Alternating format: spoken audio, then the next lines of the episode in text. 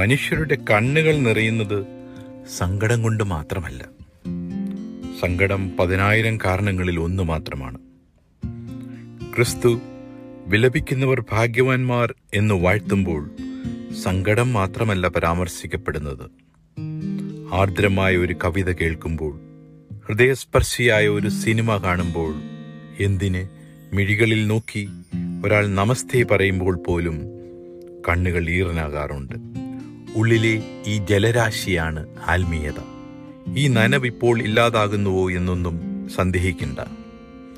പുഴയൊഴുകിയ ഇടങ്ങളിൽ ഇപ്പോൾ മണലാണെന്നും നമ്മുടെ നീർത്തടങ്ങളൊക്കെ വറ്റിപ്പോയെന്നുമൊക്കെ പരാതിപ്പെടാൻ വരട്ടെ. അഗാധങ്ങളിൽ ഒരു പുഴ ഇപ്പോഴും ഒഴുകുന്നുണ്ട്. ഈ ജലരാശിയെ പിന്തുടരുക എന്നതാണ് ശരിയായ മോക്ഷം.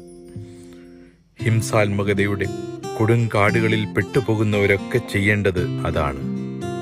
പുഴയെ പിന്തുടരുക. യാത്രയുടെ ഒടുവിൽ പുഴ മിനുക്കിയെടുത്ത വെള്ളാരം കല്ലുപോലെ നാം തിളങ്ങും. ജീവിതത്തിന്റെ കാഠിന്യങ്ങളും കാർക്കശ്യങ്ങളുമൊക്കെ പെരുകുമ്പോൾ ഇതല്ലാതെ മാനവികതയിലേക്കും ഈശ്വരനിലേക്കും വേറെ വഴിയില്ല. പെസഹ ഭക്ഷിക്കാൻ സ്ഥലം തേടിപ്പോയപ്പോൾ ജലകുംഭമേന്തിയ ഒരാൾ വഴികാട്ടുമെന്ന് ക്രിസ്തു പറയുന്നുണ്ട്. അയാൾ കൂട്ടിക്കൊണ്ടു പോവുക മാളിക മുകളിലേക്കാണെന്നും കൂട്ടിച്ചേർക്കുന്നുണ്ട്. ഉന്നതമായ ജീവിത ദർശനങ്ങളിലേക്ക് എന്നർത്ഥം. അതെ ഉള്ളിൽ ജലകുംഭം പേറുന്നവരാകട്ടെ ഇനി നമ്മുടെ വഴികാട്ടികൾ. സ്വയം ഒരു നദിയായിട്ടാണ് ഈശു തന്നെ തന്നെ വിശേഷിപ്പിക്കുന്നത്. ദാഹശമനത്തിനായി പൊട്ടക്കിണറുകൾ തേടുന്ന നമ്മോട് മുഴുവൻ ദാഹത്തെയും ശമിപ്പിക്കുന്ന ഉറവ താനാണെന്ന് ഈശോ പറയുന്നു. ആർക്കെങ്കിലും ദാഹിക്കുന്നെങ്കിൽ എന്നിൽ നിന്ന് കുടിക്കട്ടെ.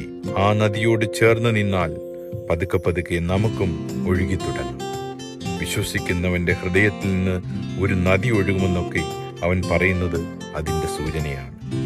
ഭൂമിയുടെ ഔഷധമായി മാറുന്ന നനവുള്ള കുറെ മനുഷ്യർ എന്നിലൂടെന്റെ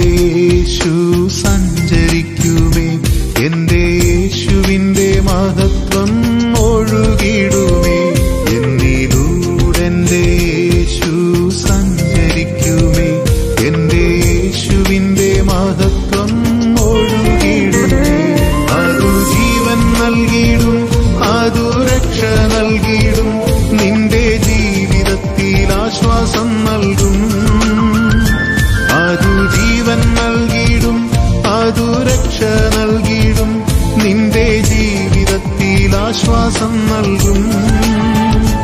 ഞാൻ തേടിയതല്ല എന്നെ തേടി വന്നതാ. എന്നെ നിറച്ചിടുവാനാ. എന്നെ നിറച്ചിടുമേ എന്നെ കവിക്കുമേ. എന്റെ യേശു എന്നെ നിറച്ചിടുമേ.